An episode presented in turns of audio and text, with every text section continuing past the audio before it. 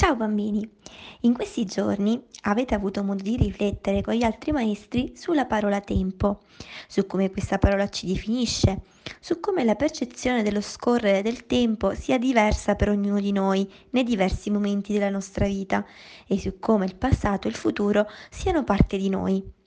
Io oggi voglio parlarvi del tempo più importante di tutti, il presente, ovvero il tempo che stiamo vivendo adesso, proprio in questo momento.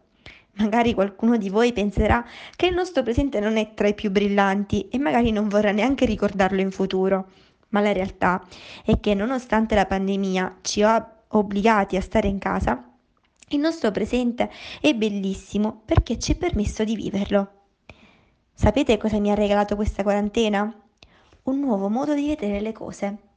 Vi faccio un esempio. Da anni non guardavo più il cielo dando per scontato che il sole sorgesse e tramontasse ogni giorno, troppo impegnata dalle tante cose da fare. Da 65 giorni, invece, un po' per gioco, ho iniziato a fotografare i tramonti, luminosi, colorati o grigi che siano. Mi sono innamorata del nostro cielo e mi stupisco ogni giorno dei colori spettacolari che ci regala. Nel tempo presente possiamo guardare indietro, nel nostro passato per imparare dai nostri errori, ma anche per ricordare e prendere tutto ciò che di bello abbiamo vissuto per portarlo con noi nel nostro futuro. Perché bambini, una delle cose più belle che possiamo fare adesso è pensare e programmare il nostro futuro. Cosa vorremmo fare domani? Tra cinque anni? Tra vent'anni? Chi vorremmo diventare?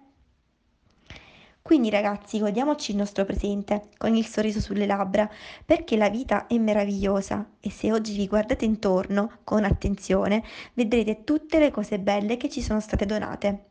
Adesso lascio la parola al maestro Daniele.